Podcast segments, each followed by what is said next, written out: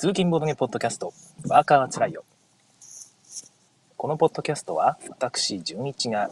朝の1時間半ぐらいかかる通勤途中にですね、あまりにも暇なので、ポッドキャストをついでに録音してしまおうという、大変ズボラな番組になっています。完全にノーカット、ノー編集でお送りしておりまして、えー、まあ、そのライブで配信しているんですが、その内容は後ほどポッドキャストに登録されるという仕組みになっています。え毎朝というか平日ですね。平日の朝7時45分ぐらいからですね。ライブ放送として配信されておりまして iPod の iPod iOS ですね。iOS アプリの Gcast、Zcast というアプリですね。Gcast というアプリを使うと快適に聞くことができます。またワーカーはつらいよという Twitter タグで検索していただくと毎朝の7時45分ぐらいですね。過ぎたあたりぐらいにリンクが投稿されますのでそちらの URL をクリックしていただくとブラウザー経由で聞くこともできます。ライブ中はコメントを送信することができますのでまたね気が向きましたらお気軽にご投稿ください。というわけで、ね、今週も始まってしまいました。というか、まあ、ゴールデンウィークが終わってしまったわけなんですが皆様どういうふうなボードゲームゴールデンウィークを過ごされたでしょうか私の方は石川県の方のイベントに行ったりですね、えー、プライベートなボードゲーム会に参加させていただいたりということで、えなかなか充実したというか、まあ、かなり充実したゴールデンウィークでした。で、またね、ゲームマーケットが開催されたんですよね。まあ、あの、田舎在住の私としては行けなかったわけなんですけども、参加された方のね、ツイートをずっと見てて、めちゃくちゃ盛り上がってるな、という感じでしたよね。普通に、あの、行った方が大変羨ましい感じです。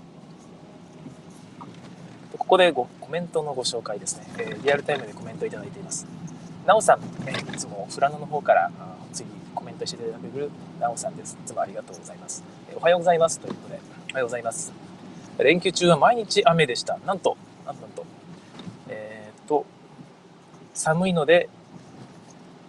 え庭の山桜はまだ三分咲きです。なんかそうなんですね。北海道では桜がまだ三分咲き、これから咲いていくんでしょうか。まだゴールデンウィークが終わっても楽しめるということで、ある種羨ましいところがありますけども、毎日雨っていうのは寂しいですね。福井の方は割と晴れてる時間が長かった気がします。ちょっと暑いぐらいでしたけども、まあ、基本的に家の中におりましたので、あんまり雨降っても関係なかったという感じなんですけども。えー、ひろしあんさん、えー、コメントいただいてます。おはようございます。おはようございます。連休明けで子供がぐずりまくりでした。そうですよね。まあ、行きたくない気持ちはね、すごくわかるので、そうだねって言って 行ってらっしゃいですよね。えー、まあ、こういう、そう言っている大人の我々自身も、会社行きたくない心の中の子供をこうねあやしながらこう言ってるわけですけども。私もね久々の出社ということであれなんですけども。ただやっぱりねちょっと休みすぎるとなんかね仕事がやりたくなるという気持ちもねなんとなくあるじゃないですか。ないか。ないですね。はいないです。はい、そんな感じで久々の週明けの仕事も楽しんでいきたいと思いますけども、ま、とりあえずゲームマーですよね。皆さんもその週末にあった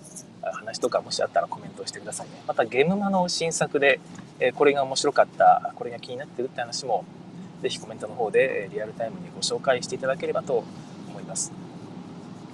はい、で今日はゲームマーケット2018、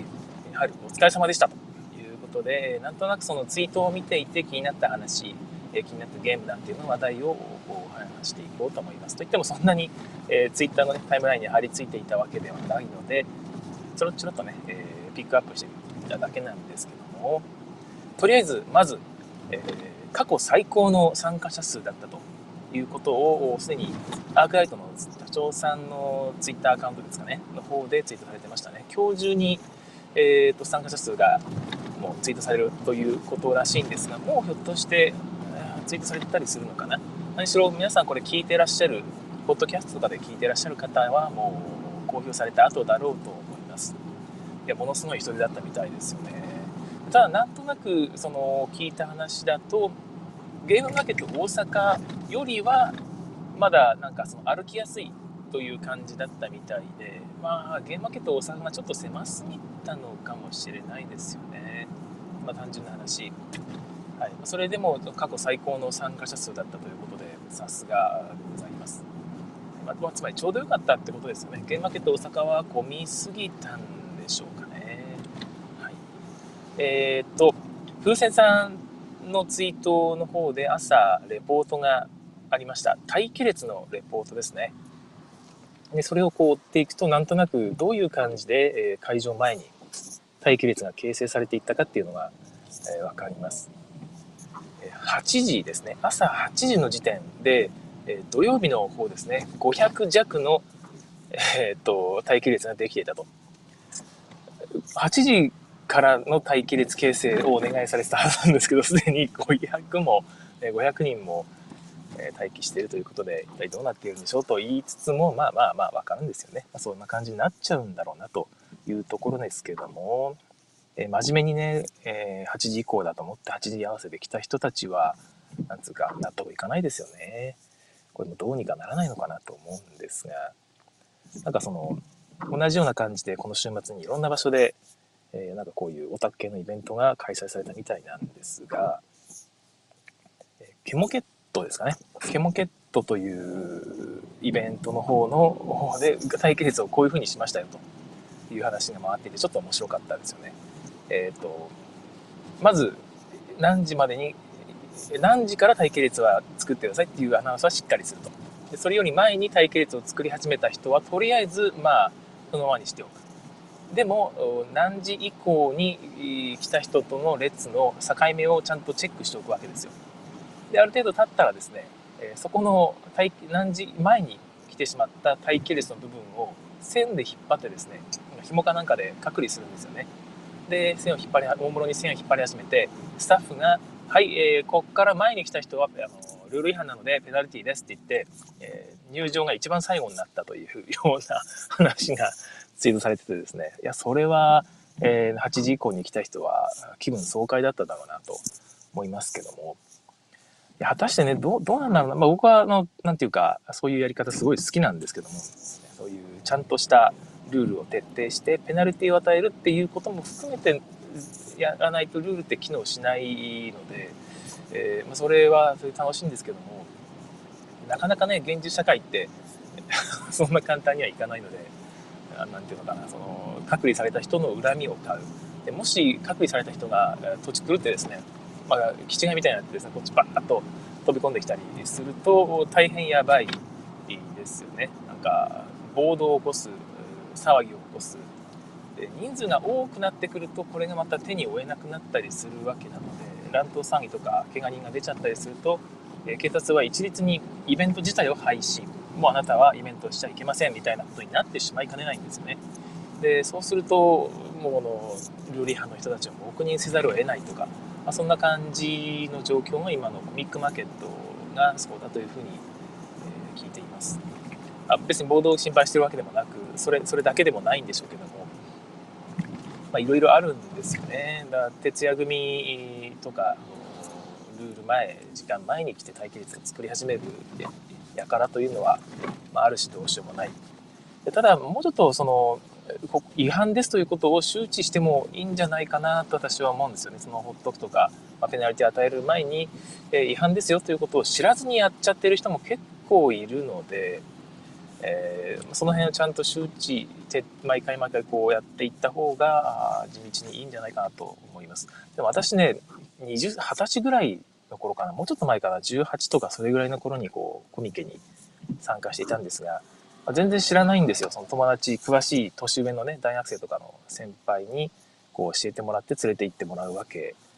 で、まあ、社会人とかもいるわけですよ。そうすと、徹夜を、徹夜が当たり前っていうような感じで、えー、言われて、もう何、前から行かないと入れないぞっつって、ああ、そうなんすかっつってこう言って、で、徹夜のテンションで、うわ、楽しいとか、徹夜楽しいとか思いながら、行くと、こうスタッフの方にこう、こっちですみたいなな何館っていうんでしたっけね、えー、C 館でしたっけね？徹夜専用の場所に登録されたりしてなんかまるでシステム化されてて認められてるみたいなもんなのかなって適当にっていうか何も考えてなかったですよねぶっちゃけ。でそこで徹夜して入っていくっていうことを何度かやったりしてたんですけど大人になると徹夜ってダメだっていう話をどっかで聞いてですね。であそうだったんだっていうことがあったんですよね。それ以降はしてないですけども。だから全然知らないでやってる人もたくさんいるはずでそこをちゃんと啓蒙していくっていうのも一つ大事なんじゃないかなという気はいたします。ツイッターでこう拡散するだけじゃなくて会場に実際来てる人に声をかけていく。やめてくださいと。でまあ、やっぱり何らかのねペナルティーはやらないと意味ないんだろうな。難しい問題ですね、はい、あんまり徹夜の話をしても徹夜とか体育レースの話をしてもしょうがないので、え、この辺にいたしますけども待機列が8時点で500人まずねこの時点ですごいですよねでその後は、あとまあまあ一緒に話すか、日曜日の方はですね、ちょっと減るみたいなんですよね。えー、待機列がこの8時点で300人ということで、4割ぐらい減っているという感じに見えたということです。300弱ですね。で、これが9時になるとですね、えー、さっき500人だった人が、ま1時間の中で1100人ですね、1100人、2倍以上に増えたと。で、これが土曜日になると、まだ500人に達してないみたいです。460って書いてあります。はい、で、9時時点で1100人だったのが、9時40分ですね。40分ぐらい経つと2300人と、また2倍に増えてる。まあ、後半に行けば行くほど加速度的に増えていってる感じはします。9時40分に2300人ということは、まあ、10時ぐらいになる頃にはもう多分3000人弱ぐらいはいたんじゃないでしょうか。えー、3000人、まあ、2000お少なく見積もっても2500人ぐらいはいたはずですよねこの感じいやすごい行列ですよね 2000人以上いやイベントの参加者が2000人って聞いてもいや多いなって思うのに待機レース2000人ですからね。いやすごいことです、まあ、日曜日の方が少ないっていうのはなんかねちょっとあったみたいですけども今回も顕著にそれが現れていたみたいで、えー、皆さんのサークルの売り上げの方はどうだったんでしょうかね。日曜日だけ出店された方は満足のいく売り上げをちゃんと確保できたんでしょうか。わからないですけども、なんか、えっと、バーですね。グラバーの売れ行きのツイートをニューゲームズオーナーさんがしていて、えー、確か1000 1000個持ち込んだのかな？1000個分持ち込んで、えー、1日目で、え、500以上つまり半数以上が売れたと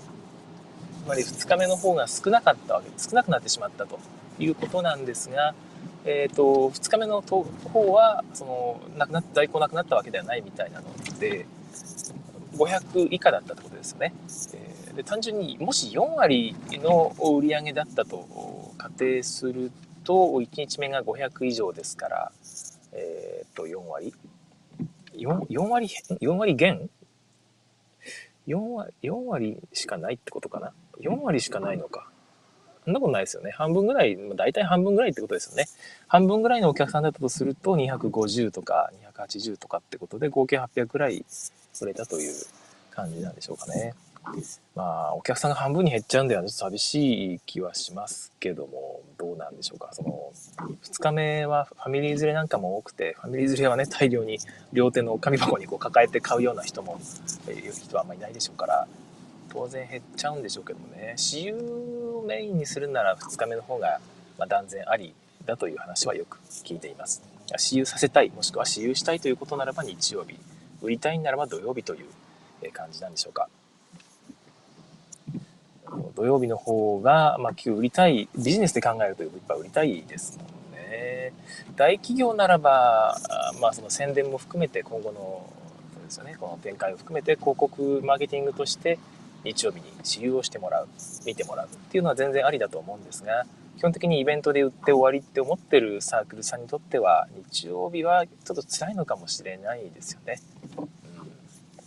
はい、ま、そんな感じです。で、現場の客層が、あちょっと変わったなっていう話を、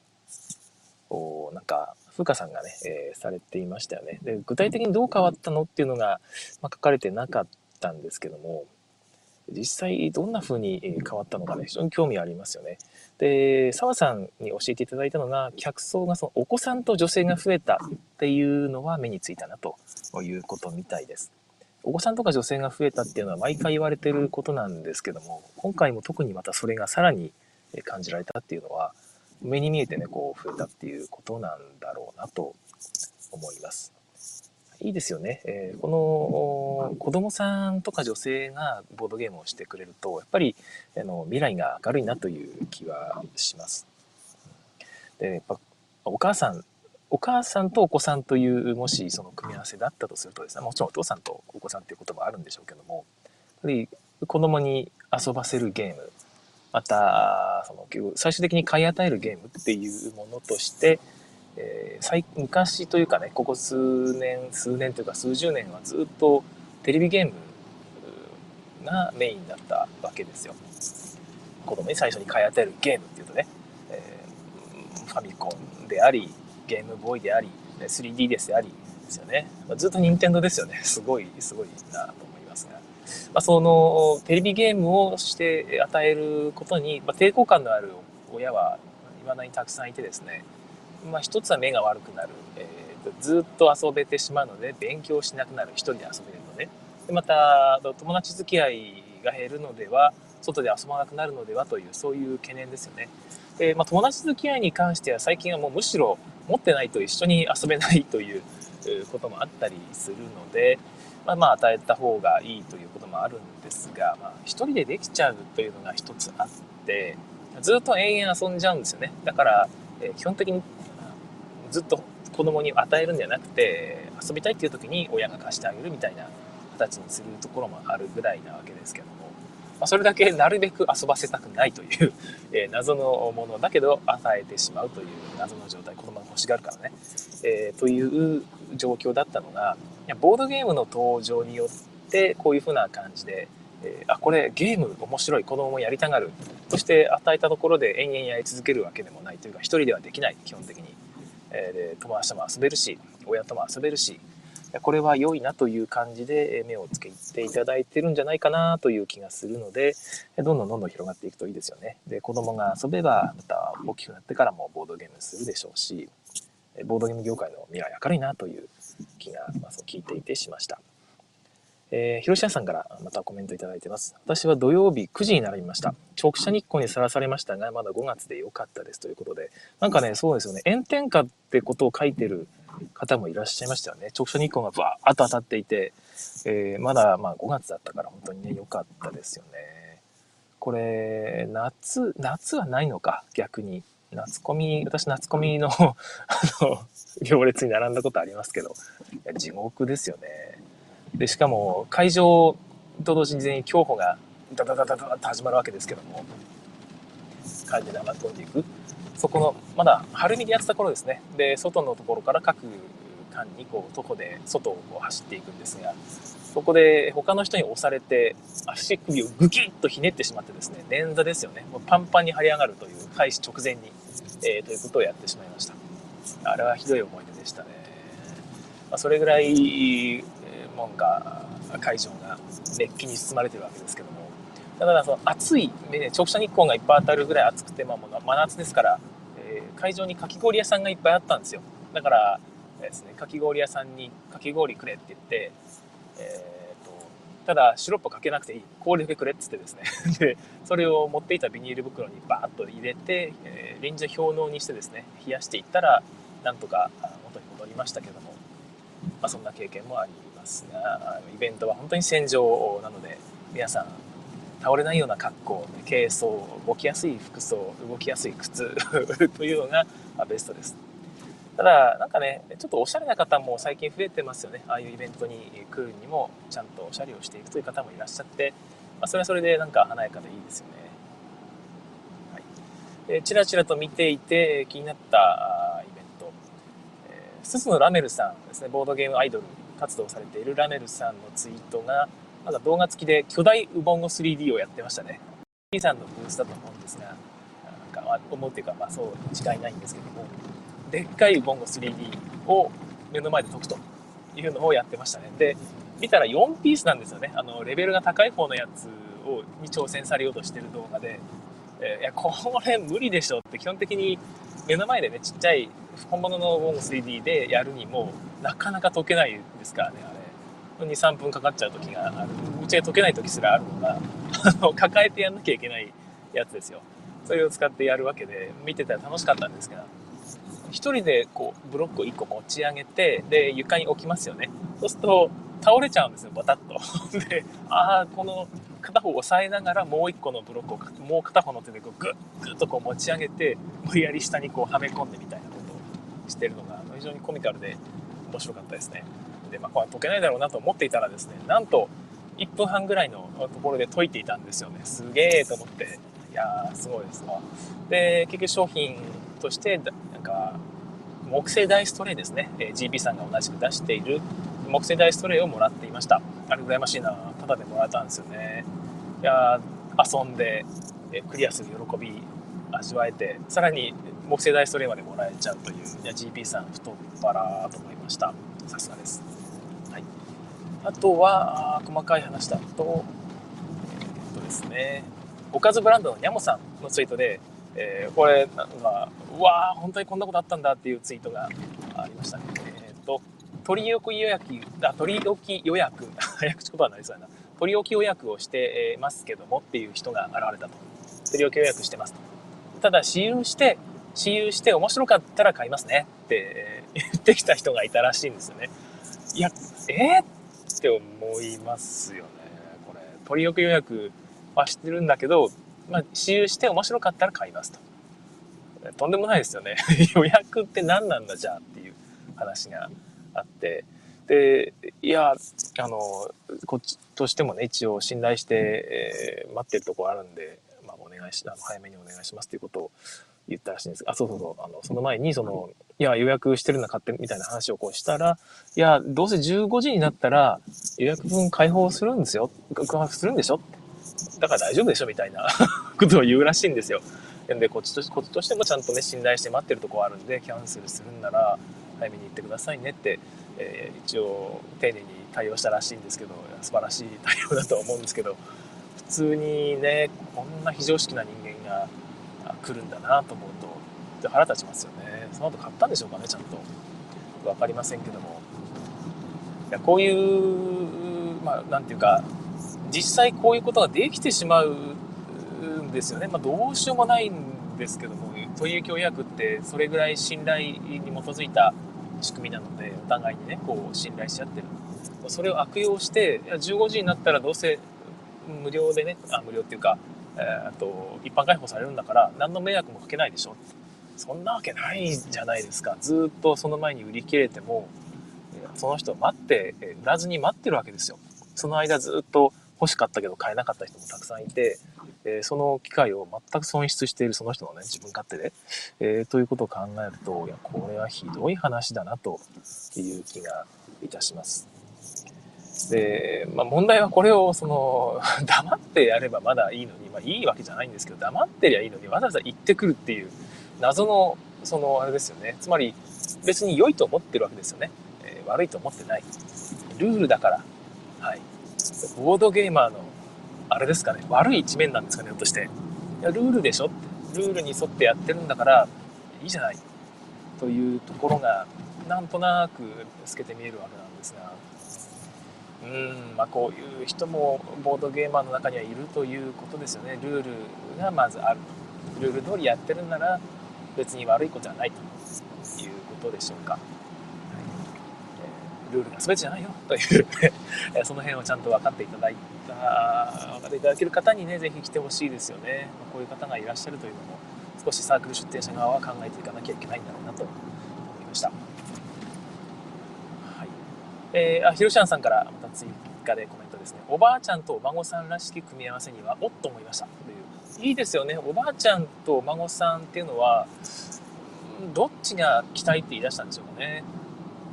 おばあちゃんが来たいって言ったのかな。いやでもおばあちゃんがゲームマーケット分かってきてるともちょっと思えないしどうなんでしょうかね。お孫さんお孫さんがいくつぐらいかにもよるかな、うん、でひょっとしたらそのお父さんお母さんとそのおばあちゃんとお孫さんお孫さんというかお子さんでね、えー、来てお父さんとお母さんは予約品を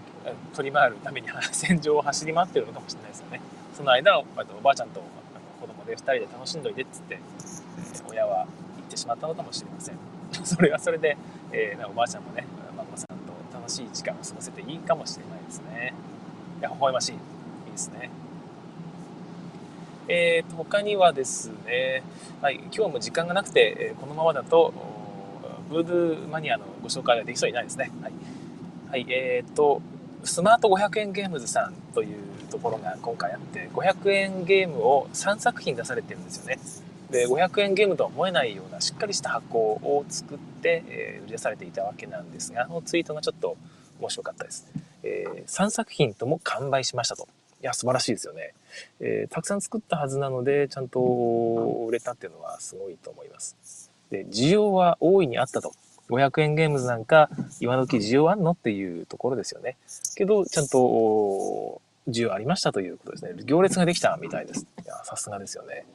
で、問題は、その採算割れしなかったのというところなんですが、え採算割れした作品はなかったということで、まあ、完売したんならそうですよね。えー、採算割れはしなかったというところも、ちゃんと、評価の指針に入れているみたいです。ということで500円ゲームというのはちゃんと需要もあるんだよともうねそんな、えー、見栄えもコンポーネントも500円ぐらいのもんでしょというものを売ることに、えー、需要はあるんだろうかということに関してはあるというお答えだったみたいですね。はい。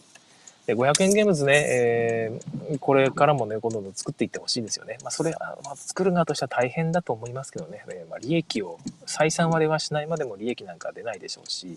ぶっちゃけ出店料とか、自分の移動費、宿泊費なんかを考えると、地方出身者にはかなりきつい、え、選択肢だと思います。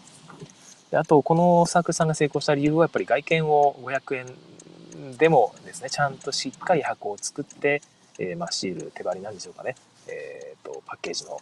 見栄えもちゃんと整えたというところ、ゲーム内容もちゃんと面白く仕上げたというところが、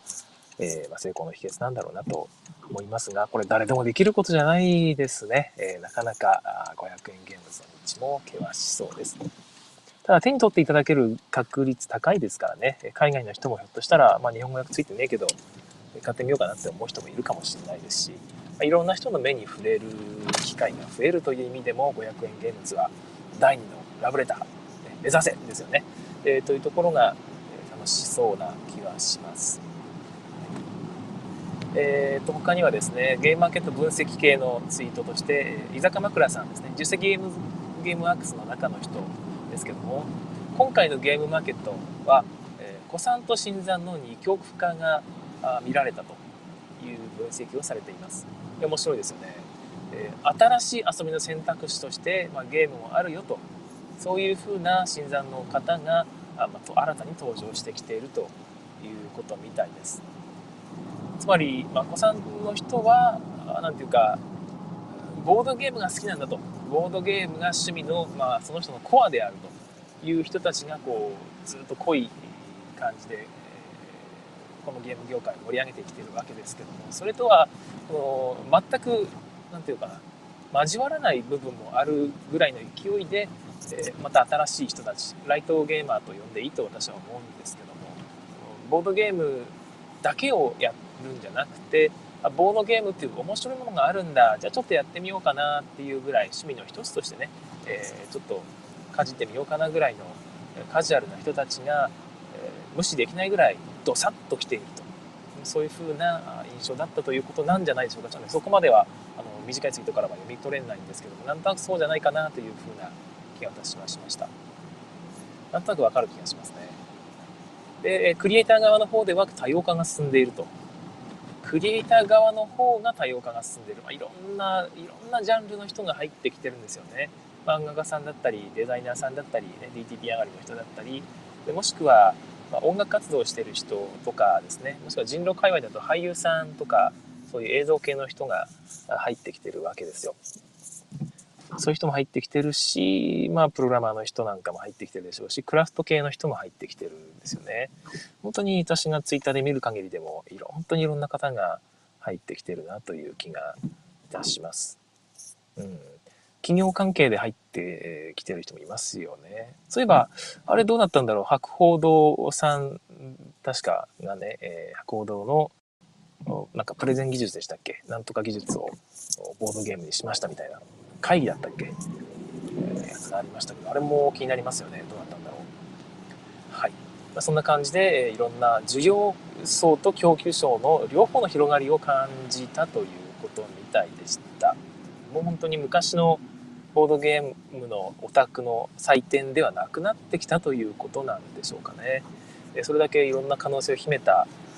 ジャンルだということなんだろうなと思います。コミケとかは広がってはいますけど、やっぱりコアなままですもんね。それに対してボードゲーム、ゲームマーケットはなんかその本当に一般寄りになってきてるというか、家族連れで来ている、お子さんが来ているというところも含めてですね、やっぱりなんかちょっとまた違いますよね、コミックマーケットみたいなイベントとは。はい。まあ、18金がないっていうのも一つありますけどね。はい、えっ、ー、と、あと嬉しかった話はですね、え、井上治さんですね。え、井上治さんが、いろんなボードゲームのイラストとかアートワーク担当していただいている、え井上治さんですけども、チャガチャガゲームズでも団子ダンジョンのイラストを担当していただいてます。ありがとうございます。めちゃくちゃ可愛いイラストを描かれる方なんですが、今回ヒクトルーンのイラストを描かれています。アートワークですかね。えアートワーク全般を担当されてるんですかね。えこちらのジオラマプレートというものを作って今回販売していたんですが、なんと、それ一つくださいっていう声を見て、はっとこう顔を上げ顔を上げたらですね、なんとアントワン・ボーザがいたという、えツイートをされて、買って帰ったみたいでね、すごく嬉しかったというツイートを見て、私も非常に嬉しくなりましたね。いや、いいですよね。えー、これくださいって言うんですかね。これくださいみたいな感じのボザーがいて、えー、顔上げたらボザがっていうね、最高ですよね。これは嬉しいなというツイート。完全に国際的にもなってきてるなと思いました。して、え、そんな感じですね。え、ツイート見てて気になったのはそんなところです。で、私もですね、え、いくつかボードゲーム買いましたよ。えアルペンチアン。こちらボードゲーマさんで買えることが分かったので、まだ売ってるんじゃないですかね。あ、これ変わるんだと思って、2500円プラス、あ、じゃあ2800円プラス送料だったとあります。送料500円ぐらいかな、800円ぐらいかな、3500円ですね、お込みで、買いました。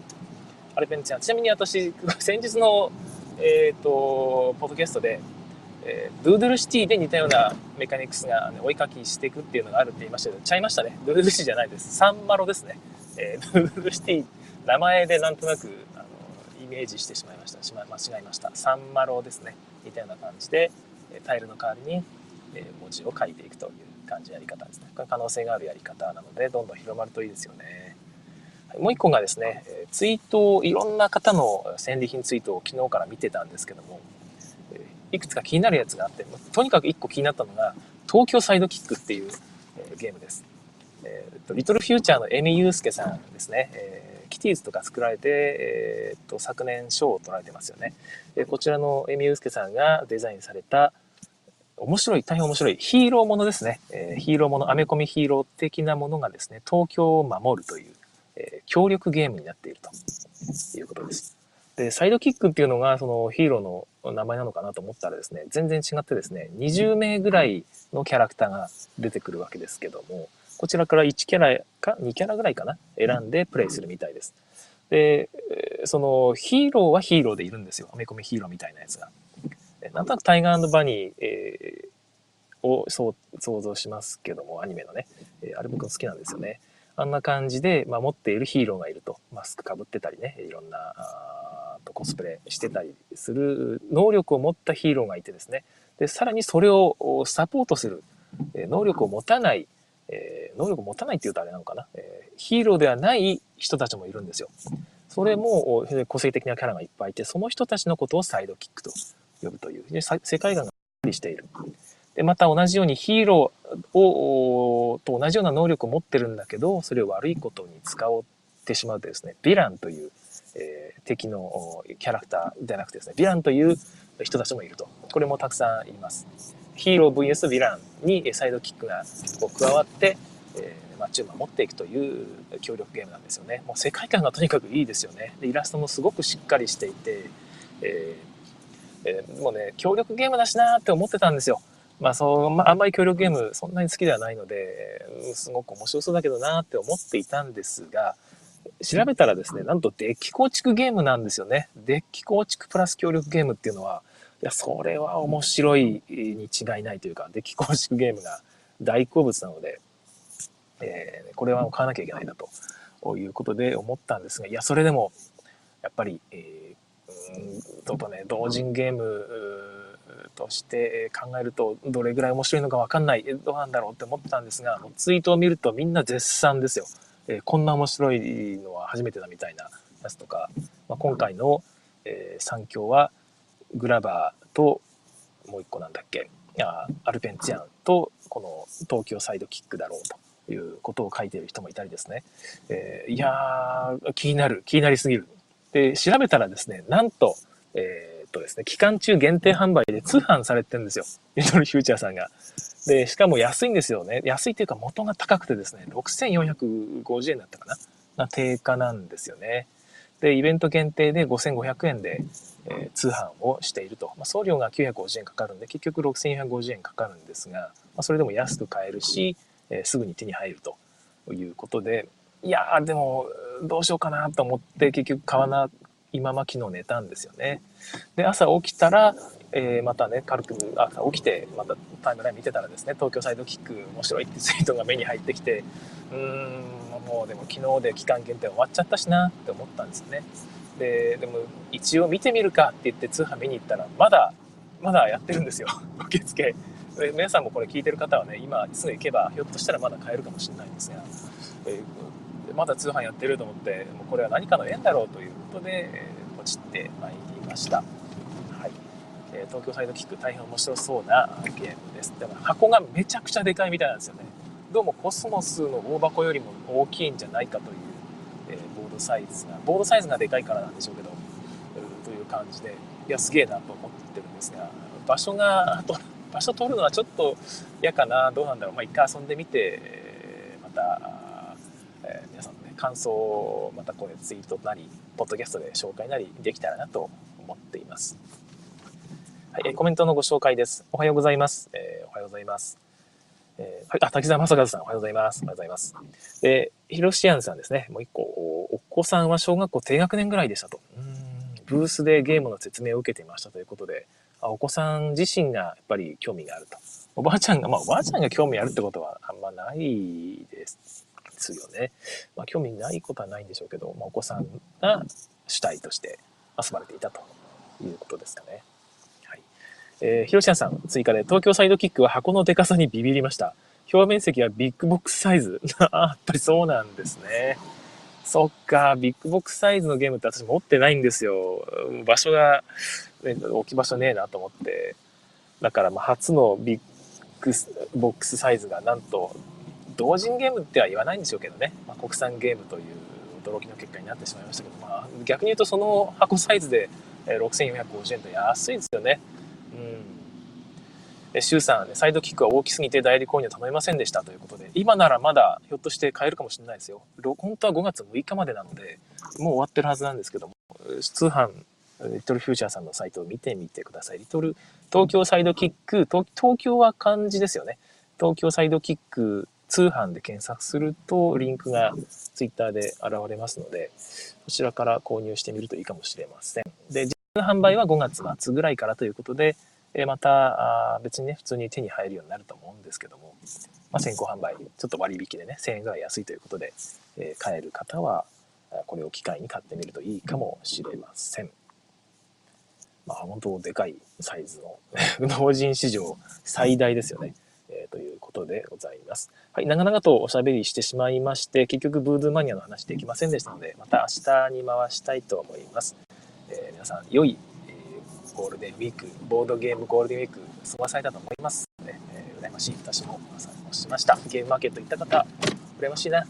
いいな。はい。えー、ということで、今日はここまでですけども、今日は火曜日ですよね。もう月曜日クリアしてるんですよ、勝手に。これは素晴らしいことです。今日一日行けば、えー、明日はもう水曜日ということで、半分ぐらい仕事終わったという感じですよね。何しろ遊びすぎて、えそろそろ仕事でもしねえと体がなまって仕方がねえよという感じなわけなので、楽しく仕事をしてまいりましょう。ただ、え残業はせずに、サクッと帰ってですね、また週末に向けてえ頑張りたいと思います。週末はまたね、えゲームマーケットの戦利品を遊ぶ会なんかが各地で人を、ね、開催されるでしょうから、それに向けて準備もしていかなきゃいけないですよね。はい。ということで、これから仕事の方は頑張ってまいりましょう。仕事帰りに聞いてくださってる方はお仕事お疲れ様でございました。それでは次回更新をお楽しみに。さようなら。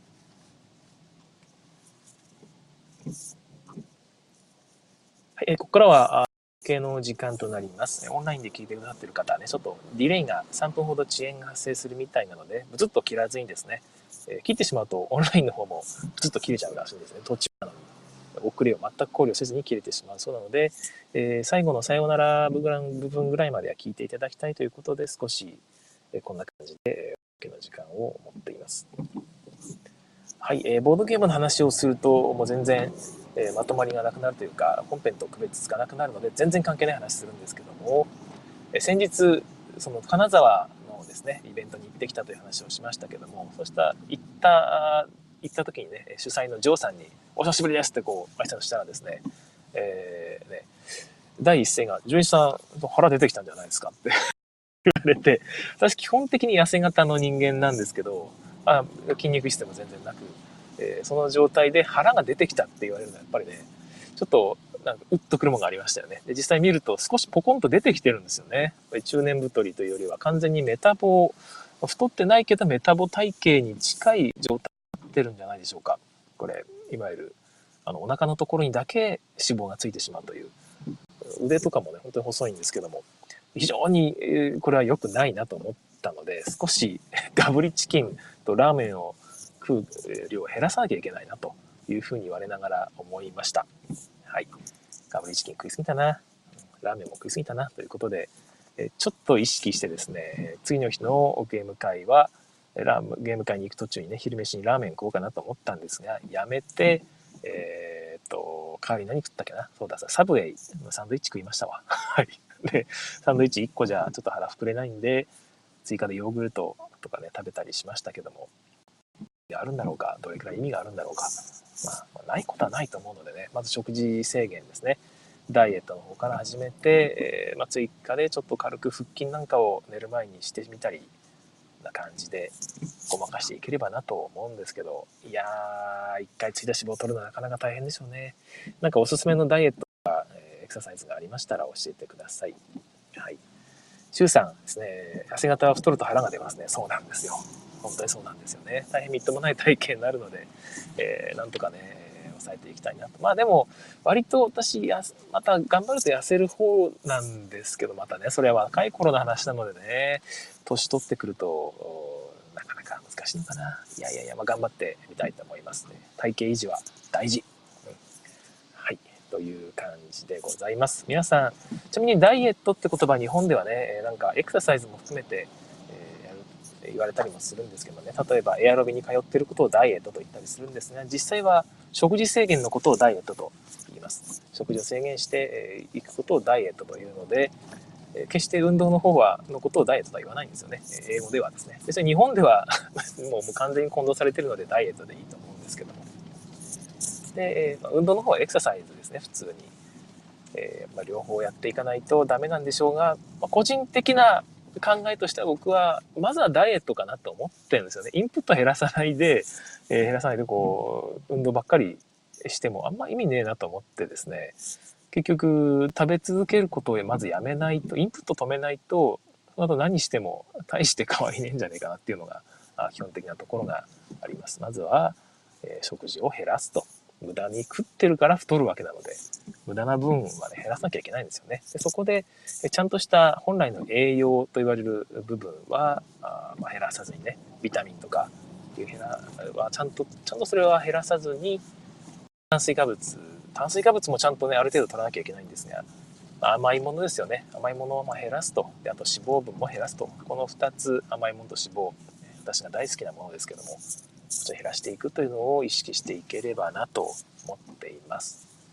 しばらくラーメンツイートなくなるかもしれませんけど、いや、ラーメンツイートしてたらですね、お前ダイエットしたんじゃねえのかと突っ込んでいただければと思います。はい、えそんな感じで今日はだいぶ長くなってしまいましたがこの辺にしたいと思います。それではさようなら。